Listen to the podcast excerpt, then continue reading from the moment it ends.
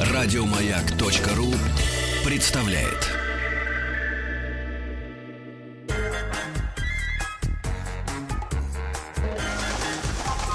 Любовь и голуби.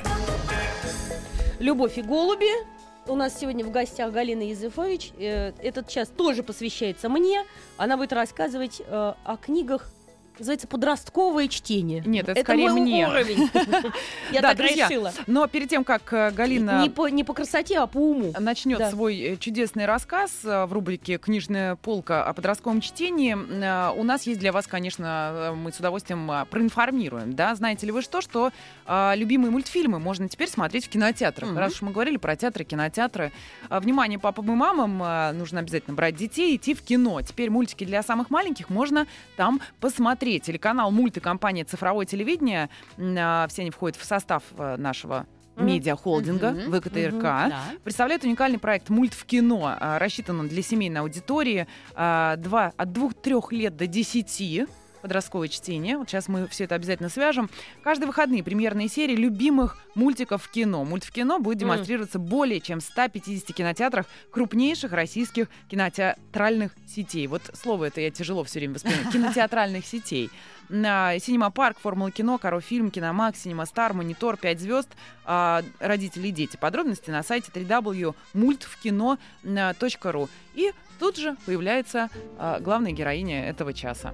Галина Юзефович, у нас сегодня интеллигентная про- программа. Здравствуйте. Сначала говорили о театре, сегодня день театра, О, поздравляем вас. Большое спасибо, Теперь Маша, я вас поздравляю. Да, о литературе, а праздник. потом к нам придет эм, Александр Водопьянов и будет рассказывать о музыкальном театре. У нас сегодня такое перед выходными, Да, перед субботой и воскресеньем, плотная какая-то зарядка плотная культуры. зарядка культуры. Культурная программа. Да. Давайте, Галина, прекрасно. рассказывайте о подростковом чтении. Да, мне хот- хотелось бы сегодня поговорить про книжки для э, людей, которые уже перестали быть детьми, которые уже не могут читать детскую литературу, но которые еще не совсем взрослые.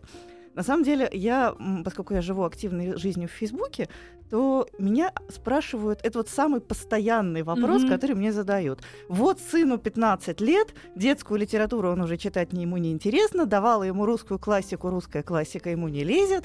Что же делать, как же быть? Это такое ощущение, что как с одеждой. Знаете, есть для маленьких, есть для больших. А вот для подростков только недавно начала потихонечку появляться. Вот сегодня как раз об Да, этом да, и да, абсолютно речь. та же история. Да, вот купить. э, А э, с отцовского плеча поносить. ну вот как-то книгу. да.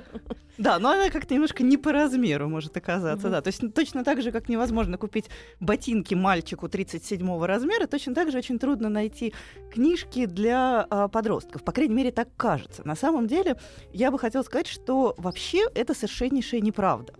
То есть, э, если знать, куда смотреть, то именно этот сегмент сейчас развивается очень активно.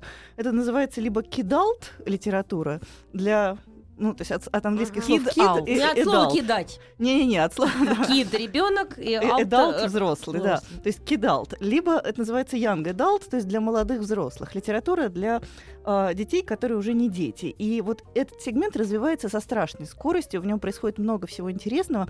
И на самом деле мне бы хотелось, наверное, начать наш разговор с воспоминания о недавно ушедшем писателе Терри Пратчете, английском, который вот умер на прошлой неделе, и который, с моей точки зрения, является просто идеальным автором вот именно этого сегмента. Я должна сказать, что я как-то имею некоторый опыт персональный в этой области, потому что сама являюсь практикующей матерью ребенка-подростка, Мгм. и я а, смотрю на реакцию. То есть у меня я сначала прочитываю книжку сама, а потом испытываю ее на э, собственном сыне. И я должна сказать, что Терри Пратчетт это книжка, которая а, точнее, книжки, потому что Терри Пратчетт автор крайне а, плодовитый, он написал безумное количество романов, некоторые из них настоящие шедевры, некоторые неплохие, совсем плохого он, в общем, действительно не писал. И я должна сказать, что Терри Пратчетт — это а, автор, которого, на которого мой ребенок, наверное, запал сильнее, чем на кого бы то ни было. И, конечно, большое горе, что сэр Терри Пратчетт нас покинул, а, но наследие, оставленное им, оно достаточно пространно, и я думаю, что родителям стоит обратить внимание на эти книжки. Мои фавориты. Вообще, Терри Пратчетт э, читали кто-нибудь когда-нибудь? Что сразу я-то? За культуру старший? Как говорить о книгах, которые вы не читали? Да, что? У меня Википедия передо мной открыта. А, нет, просто а, его главная а, особенность, он придумал такой ос- совершенно особен- особый мир. То есть это фэнтези, это а, сказки по большому счету, но это такие а, сказки, которых нет единого сюжета. То есть там, скажем, Толкин — это одна конкретная история. То есть вот там про хоббитов, которые должны уничтожить кольцо. А Терри Пратчетт придумал огромный мир, который весь населил. То есть все действия всех его романов происходят вот в этом плоском мире. По-английски это называется disc world. Мир, мир диск. То есть это действительно такой мир, который плоский, стоит на а, великой черепахе. а, и а, населен самыми разными причудливыми созданиями, и действие всех романов Пратчета происходит именно вот в этом плоском мире. Некоторые из этих романов объединяются в какие-то циклы, как правило, объединенные общим героями. Некоторые существуют совершенно отдельно. Иногда персонаж, который в каком-то одном романе возникает в качестве, там, не знаю, статиста, в другом романе оказывается главным героем, и наоборот. То есть возникает э, от прочтения его романов возникает вот такое ощущение большого, настоящего, гл- густонаселенного мира, где ты можешь встречаться с какими-то своими приятелями, с- э, совершенно неожиданно можешь столкнуться Мгм. с ними на улице. И это действительно такое создает завораживающее ощущение. А кроме того, э, вот лично для моего ребенка, я опять же, поскольку я не только теоретик, я еще и практик.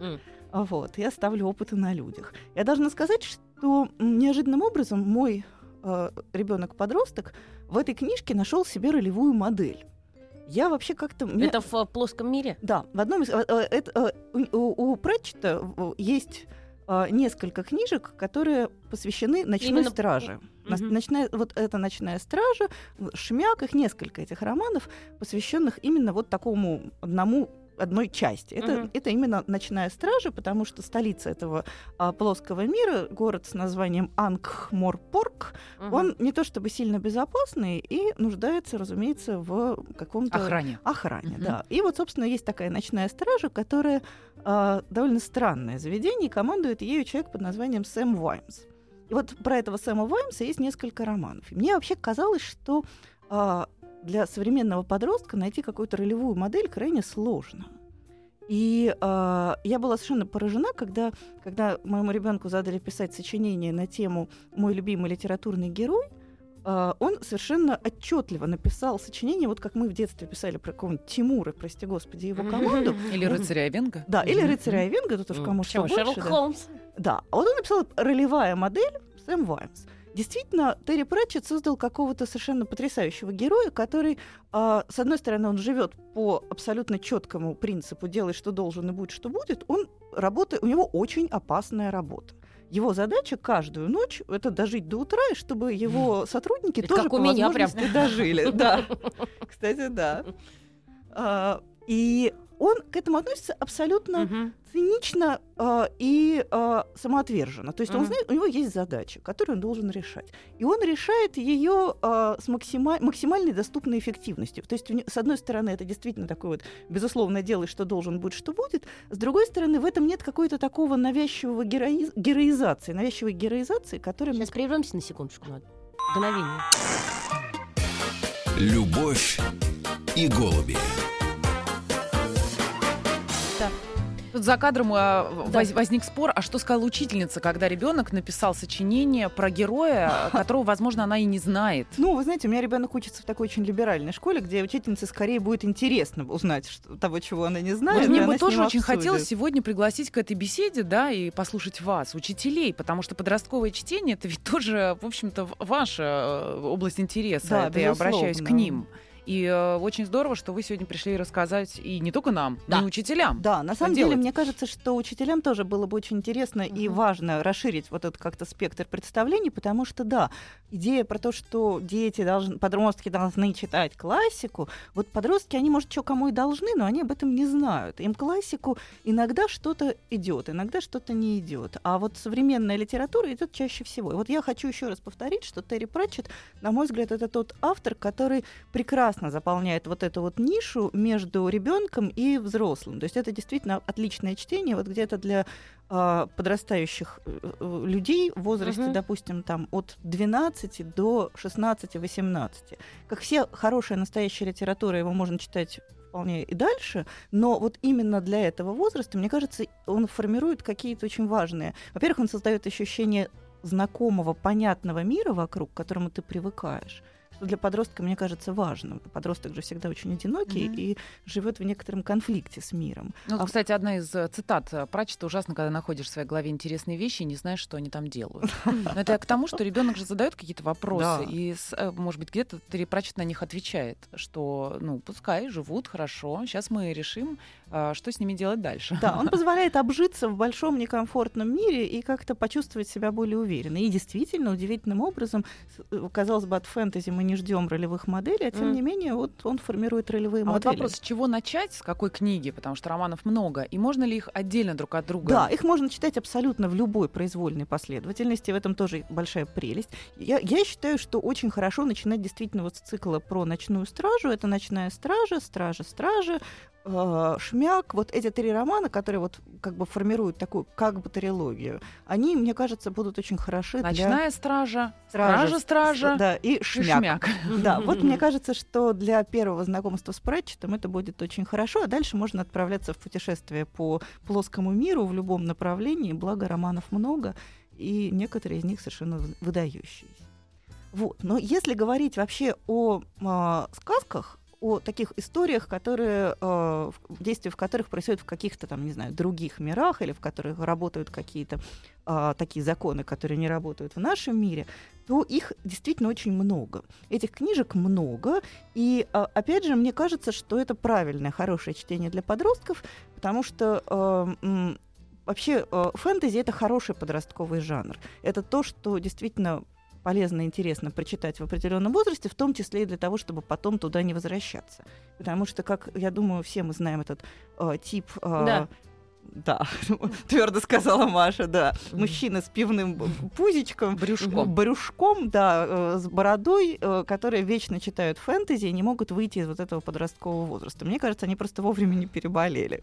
А если в хорошем, правильном возрасте принять нужную дозу, то это обеспечит... Но мы это... продолжим сейчас Смешно. про дозу, которую нужно да, принять. Да, да. Мне очень хочется, чтобы слушатели в том числе принимали участие. Что читают ваши подростки, ваши дети, да, 10, 12, 16 лет, э, дорогие друзья. 5533, короткий номер для да. ваших смс-сообщений. Я думаю, что Галине, как специалисту да, в этой области, интересно было бы действительно интересно, что происходит, э, где где сейчас находятся ваши дети вот внутри книжной Да, читают истории? ли они, например, ну, вообще что-нибудь? Немаловажно, что у Терри Пратчета прекрасное чувство юмора. Ой, да, они же безумно смешные, а, Книжка называется «Мор. Ученик смерти».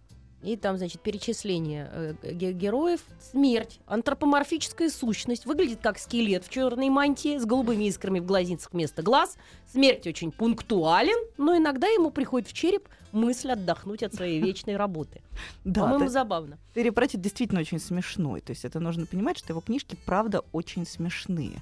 И, на мой взгляд, это тоже такая очень важная вещь, потому что подростки моим наблюдениям, очень нервно реагируют на избыточную серьезность. Угу. Им кажется, что как-то избыточная серьезность им кажется как неискренней, не настоящей. Они же безостановочно ищут какой-то подлинности. Угу. Вот. И в этом смысле у Пратчет очень правильная интонация. Он очень смешно, очень остроумно, иногда ядовито остроумно говорит про вещи, которые довольно серьезные, которые как-то э, происходят с каждым человеком, которые как-то резонируют с э, какими-то глубинными важными вещами. Вот, так что мне кажется, что это прекрасный автор, но он не единственный. Несмотря на то, что он действительно прекрасен и велик, в этом же сегменте можно поискать много разного другого.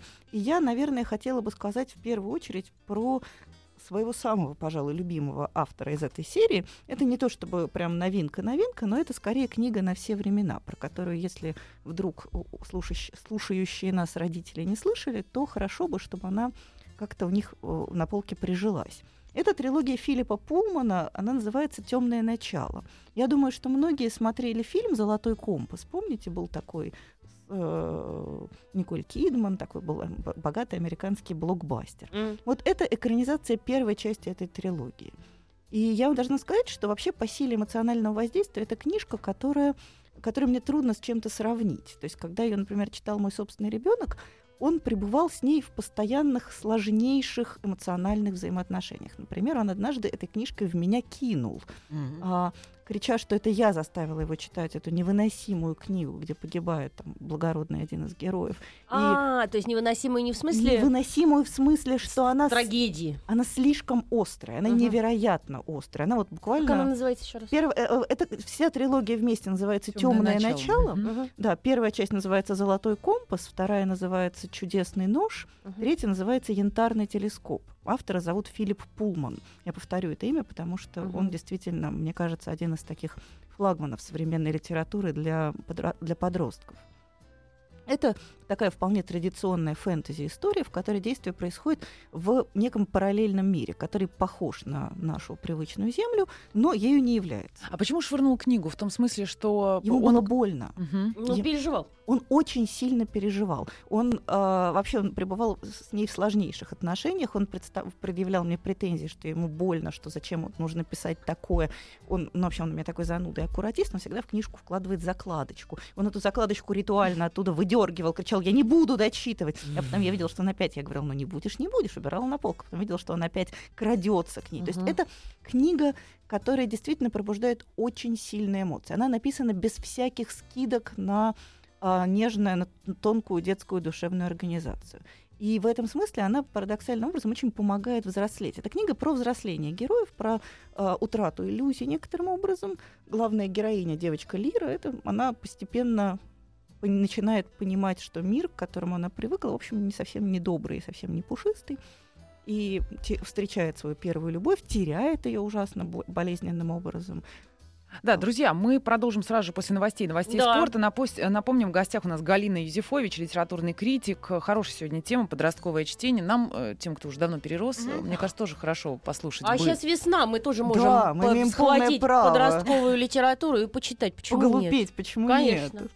Ключ на старт. Есть ключ на старт. Протяжка. Есть протяжка. Продувка. Есть продувка. Зажигание. Есть зажигание.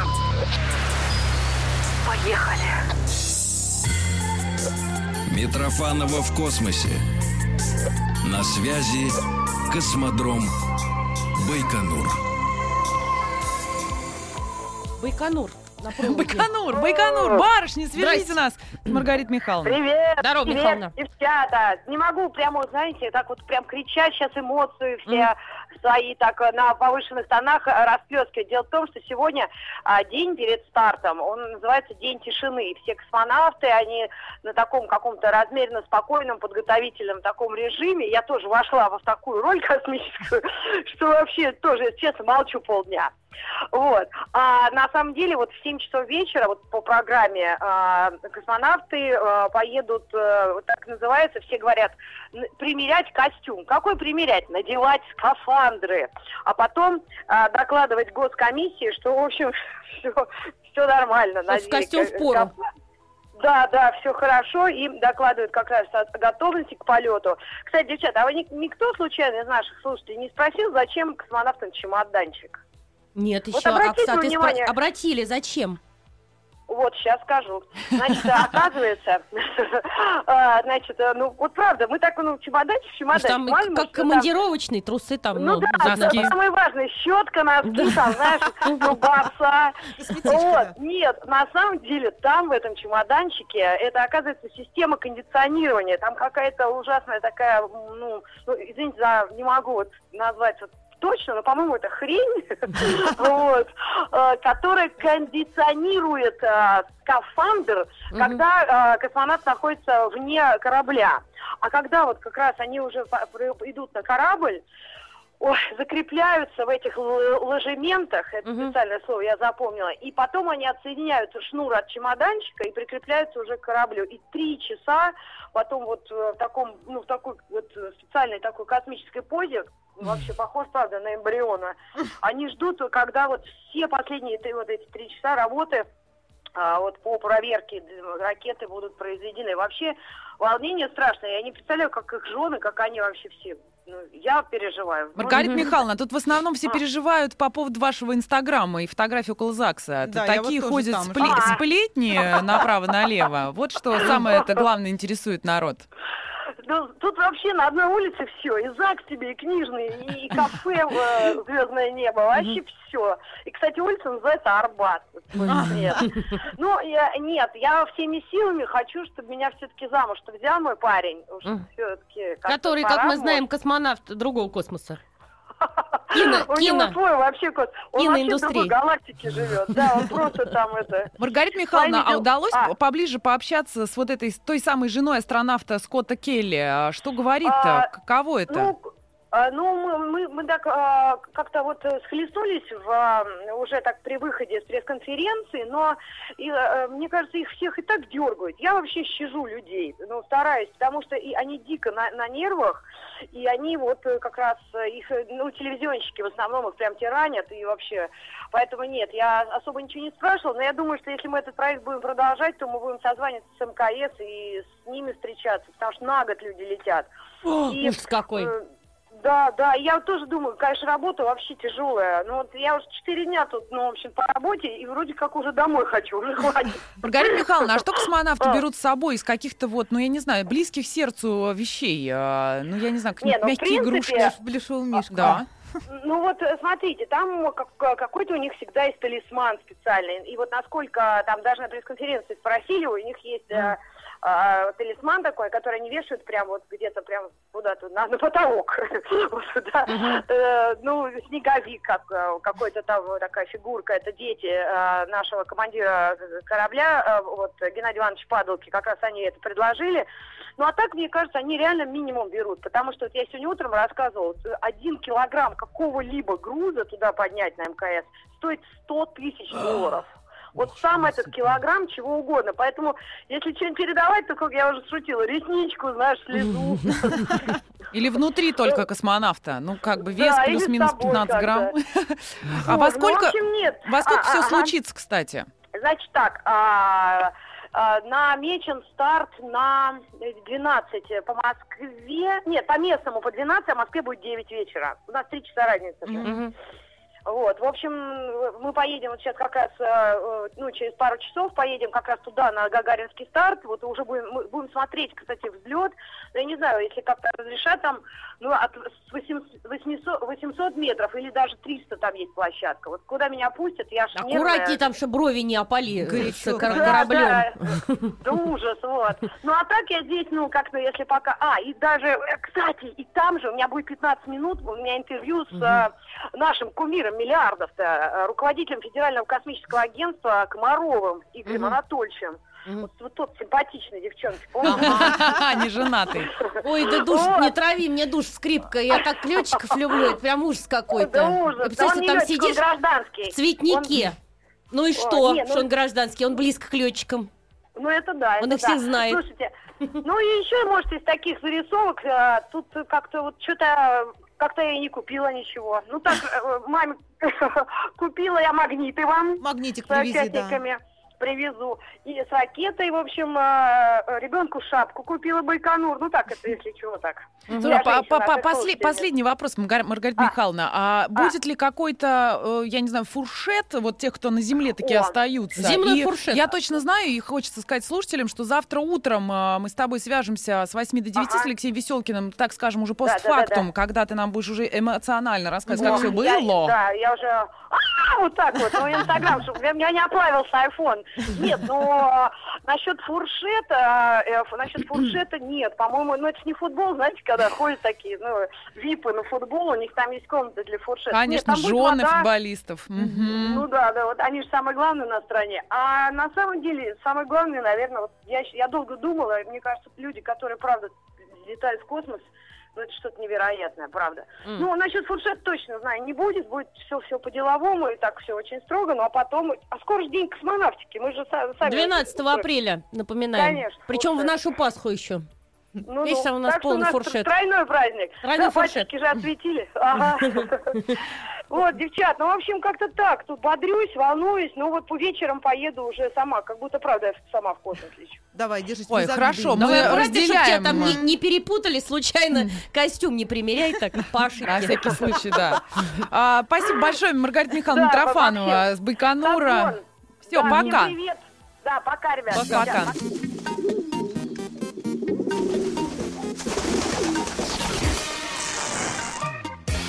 Любовь и голуби.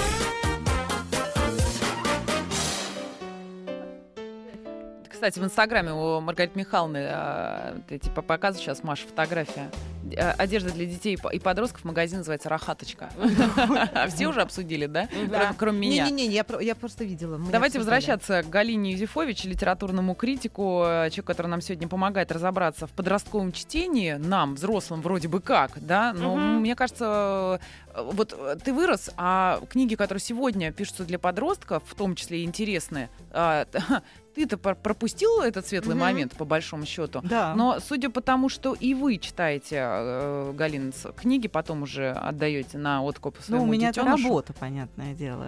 А, кстати, вот продолжая космическую тему, эту книжку, которую я даже как-то не думала про нее сегодня рассказывать, но не упомяну, потому что мне кажется на самом деле, что она тоже очень хороша для подростков. Это есть такой канадский астронавт, астронавт Крис Хэтфилд, которого, даже если вы не знаете это имя, то вы, скорее всего, видели, потому что он звезда Ютуба. Он, в частности, например, записал, э, на, находясь на МКС, кавер-версию песни Дэвида э, Боуи «Space Oddity». То есть он такой э, действительно настоящий астронавт, э, который три- трижды летал в космос, работал на МКС, и э, при этом он такой абсолютно вот медийный суперстар, потому что, например, он отвечал на вопросы подростков, они писали ему какие-то вполне дурацкие вопросы, но которые действительно ужасно интересны. Например, как выжить в космосе мокрую тряпку в невесомости. М, Вот Кстати, это, это да, Маша очень волна- волновалась. Да, вот можно Нет, я найти. про, помыться как в Да. космосе. Да, вот как в космосе улетает. моются, как в космосе почистить зубы. Вот э, он снимал ролики на ко- прямо на МКС, в которых объяснял, как это, собственно, происходит для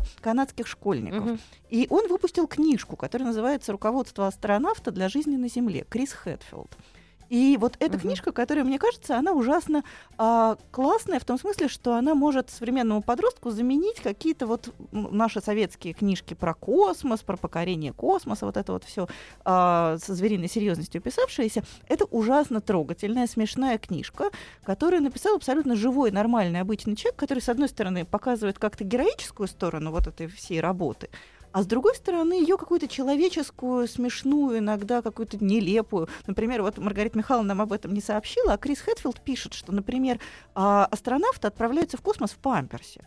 Мгм. Все. Ну, а Космонавты, как? астронавты. А как по-другому-то? Ровно так. И за- Ну, и от страха. Нет, не от абсолютно. А страха. потому что они, потому что, как сказала Рита, они там три часа сидят в ожидании старта. То есть понятно, что потом они могут это все снять, но да, они вот там три с половиной часа, они находятся без возможности куда-либо выйти. И вот из- вся книжка состоит из каких-то вот таких ужасно Вот терпишь же, не бегут перекусить, правильно, снеков не Да. накупить. Нет, Да, да, да, они, же. они еще должны три часа ждут, а потом же еще до, до космоса надо долететь. Да, потом еще сколько ты летишь. То есть это действительно Летишь такой долго. А, и вот Крис Хэтфилд, он написал книжку, в которой, с одной стороны, видно какой-то тяжелый, мужественный, самоотверженный, постоянный труд, а с другой стороны, в которой вот куча каких-то таких жизненных вещей, которые, мне кажется, очень приближают А, да, космос Хотела к нам. сказать, да, не отдаляют тех самых героев Да. э, и делают невозможным помечтать даже об этой профессии, Да-да-да. а наоборот приближают. Слушайте, анекдоты рассказывают, и там Да. щипают друг друга, и что-то смешное делают. Да, и э, какие-то смешные традиции, что обязательно есть пельмени на Байконуре перед стартом, что вот это прям ритуальное. Потому что Гагарин ел пельмени перед стартом, и все космонавты теперь с тех пор едят пельмени Еще раз, перед как эта стартом. к- книга называется? Книга написал ее Крис Хэтфилд. Руководство. Руководство астронавта по жизни на Земле. Отличная книжка. А, Мне кажется, что вот для ребят там 14, 15, 16 лет она будет очень важна и полезна.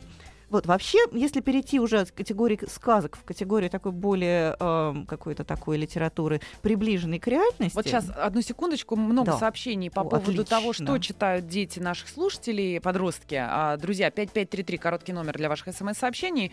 А, во-первых, поправляют трилогия, называется «Его темные начала». Его Нет, тремя неправда. большими буквами. Все, готовы спорить, очень хорошо. А, что вы можете сказать про. Абарат Клайва Бак- Баркера? Аб-. Знаете, Нет, к сожалению, мне не попадался на глаза. Да, лучше знаю. вы нам скажите, э, что вы думаете об этом, да? Да. А, Я подростком обожал книги про капитана Блада, Василий пишет. М, Серия «Тайный сыск царя Гороха». Много юмора, Они интересно. смешные, но они все-таки, я бы сказала, что это все-таки такая литература несерьезная. То есть это одноразовая такая э, вещь, которую, ну, такая поезде, жвачка, которую жвачка, да. В, в- в поезде ребенку в пионерлагерь едет, Да. пускай почитает. Но в основном все как-то, как-то собственный опыт. Я читал, я а вот читал. собственный опыт, к сожалению, работает очень плохо, потому что э, я тоже, вот «Капитан Блад» это была кла- главная книга моих, там, не знаю, 12 Главное слово 13. «была». Да. А я попыталась ее впарить моему ребенку. Мой ребенок ее честно прочитал из уважения к материнским сединам. А, и посмотрел на меня с тоской. Он я говорю, что неинтересно? Говорит, там же все, там же ничего не происходит. Наши нынешние подростки, они привыкли к гораздо более динамичной структуре. То есть они, они смотрят кино, в которых там, не знаю, 20 монтажных склеек на одну минуту экранного Ага. времени. Они не могут, когда... То есть вы хотите сказать, что современные писатели для подростков учитывают вот Да. эту историю, и Да. э, сюжет происходит намного да, гораздо интенсивнее. динамичнее. Вернемся через минутку. Давайте. Любовь и голуби. Любовь и голуби в гостях Галина Юзефович. Обсуждаем литературу для подростков. Да, и э, я как раз хотела бы, пока у нас есть немножко времени, рассказать про книжки более приближенные к реальности, то есть не Мгм. про сказки-сказки, которые подростки любят, но нельзя на них, мне кажется, полностью зацикливаться, а про какие-то книжки более приближенные к жизни. э, И м, я бы хотела подразделить их, наверное, на две категории. Мы все очень любили э, исторические романы «Исторические приключения». И вот наш слушатель написал про то, что а, капитан Блад, да, капитан Блад прекрасен, но современному ребенку этого капитана Блада скормить будет сложно, потому что там, чтобы, э, пока капитан Блад из врача становится пиратом, проходит Мгм. 150 страниц. Ребенок 150 лет. Да. для ребенка это реально 150 лет, абсолютно.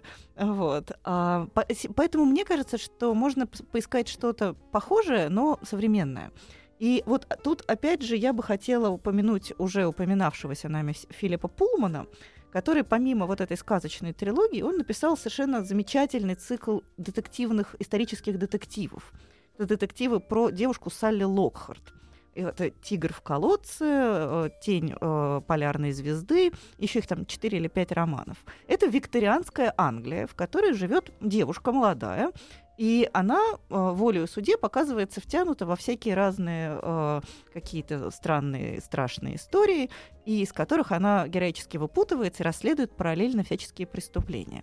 Совершенно замечательное чтение, такой вот вполне себе, мне кажется, хороший современный аналог э, Конан Дойля. То есть это, да, такая вот классическая викторианская Англия, Мгм. все как мы любим, но при этом там, как, опять же, процитируя моего ребенка, я могу сказать, что там все очень летает и взрывается. Вот у него главное, чтобы летало и взрывалось, иначе неинтересно. То есть это действительно совершенно отличное чтение. И вот последний мой фаворит в этой же серии — это книжка Стива Шейнкина, которая называется «Бомба». Я ее буквально прочитала, закончила читать вчера, и я должна сказать, что это прям вот прекрасное чтение для, опять же, для э, молодых взрослых или для взрослых тоже, но для, мне кажется, что подросткам она будет особенно интересна. Стив Шейнкин написал книжку про то, как была создана ядерная бомба, и про то, как она была украдена, про то, как был украден, э, и, ну, все знают эту знаменитую историю про э, советского завербованного шпиона, который передал секреты ядерной бомбы э, Советскому Союзу. И э, это настоящий триллер. Он пишет это, э, это такой полудокументальный, полухудожественный жанр. То есть, с одной стороны, там все строго. Основано на реальных событиях. Абсолютно, именно. Мгм. И а, там есть, с одной стороны, вот это очарование подлинности, а с другой стороны, там есть невероятный драйв. И хотя вот я взрослая тетенька, я знаю эту историю, я читала другие книжки про это, я поняла, что я вот как-то, как, знаете, как вот в желобе в аквапарке, вот так вот сел, и вот я думала, только погляжу, а я вот уже еду, еду, еду, и вот уже к финалу приближаюсь. То есть совершенно вот восхитительное чтение. И опять же, мне кажется, что так же, как и вот роман Пулмана про э, романы Пулмана про викторианскую Англию, а, книга Стива Шейнкина «Бомба», она восполняет какие-то важные пробелы, потому что современные подростки историю знают плохо, честно говоря. Я иногда с этим сталкиваюсь, когда со своими студентами пытаюсь что-нибудь обсудить, а, и бывают совершенно поразительные результаты. И, то есть, например, представление о том, что Минин и Пожарский жили в 17 веке, оно был, просто абсолютный шок Вместе. для всех моих студентов. Да. Они были уверены, что в 19 веке, потому что на вопрос «почему?» они говорят, ну памятник же им, памятник на Красной площади, на нем же стоит, на нем есть датировка, он поставлен в 813 году. Они говорят, ну вот так мы думали, что вот тут им сразу и поставили Ну, памятник, да, то есть это был- да, Да. чудо, как-то по горячим следам буквально. Вот, а- и вот книжки типа «Бомбы» или э, романов Пулмана про Салли Локхарт, они как-то позволяют подростку в живом и понятном виде познакомиться с какими-то важными историческими событиями. Слушатели спрашивают, в чем переводе лучше читать темные начала. Есть разные переводы, судя по всему. Нет, на самом деле перевод Да? есть один, это перевод Виктора Голышева, и он совершенно гениальный. И второй вопрос, э, вспоминая первую часть, где вы сказали, ребенок запустил в меня книгой. Я уверена, полстраны завидуют вам, как маме, что ребенок запустил не, не чем-нибудь, да, игрушкой, кирпичом или там чем-то еще, а запустил в маму книжкой. Вот э, как, на ваш взгляд, я понимаю, что нет рецепта, как заставить ребенка читать? Знаете, у меня как раз есть рецепт, и я его всегда произношу, но он, его почему, он очень не нравится э, взрослым. ребенок должен видеть родителей с книгой всегда. То есть э, у моих детей нет шансов не читать, потому Мгм. что э, в их картине мира мама работает, это значит, мама лежит на диване с книжкой. А, они знают, что вечером с работы придут папа, и мама с папой будут за, э, за ужином обсуждать прочитанное. И э, для большинства современных людей это не так. Они все же, вот все говорят, а, ну вот я же в его возрасте ого-го как читал. Да, но он не видел тебя в том возрасте. Да. Э, Они не знают, что так бывает. Поэтому, а, если мы хотим, чтобы наши дети читали, мы должны читать сами. Других способов нет. Позволять ли детям а, брать взрослые книжки? Мне кажется, да, безусловно. А, Если он видит, что мама в захлеб читает что-то, и вдруг ты видишь эту книгу у него в руках, хотя тебе кажется, что это как бы еще в общем не вовремя. Мне кажется, что э, детское сознание, оно устроено гораздо более рациональным образом, чем взрослое. И точно так же, как, там, не знаю, совсем маленький ребенок не будет есть э, какую-то совершеннейше отвратительные вещи, которые взрослый вполне себе съест. А ребенок, организм ребенка отторгнет то, что у него не усвоится. Взрослым стоит читать сегодня подростковые книжки для того, чтобы лучше понять Да, своих детей. безусловно, я абсолютно в этом уверена. Во-первых, многие из них просто хорошие, и они достойны прочтения, а во-вторых, это действительно способ какой-то наладить диалог и понять, что может быть интересно твоему ребенку, твоему сыну, дочке, подростку. Где еще можно будет узнать? Вот вы же сейчас раз и уйдете. А, Уйду. Дали нам список из пяти книг. А, И когда вы еще вернетесь? Я вот, кстати, тоже об этом думала. На форуме маяка это можно по- поискать еще? А где-то у вас же в Фейсбуке Ну да, я, есть просто в Фейсбуке, вот Галина открыла. Юзефович, Кстати. и я периодически выкладываю какие-то, то есть я иногда я пишу обзоры, а, но кроме того я просто у себя в Фейсбуке публикую какие-то вещи, которые меня воодушевили, так что приходите, подписывайтесь. Будем Спасибо разговаривать про большое. книжки. Литературный Спасибо. критик Галина Юзефович. Говорили мы о подростковом чтении. Друзья, сразу же после новостей Александр Водопьянов появится. Еще больше подкастов на радиомаяк.ру.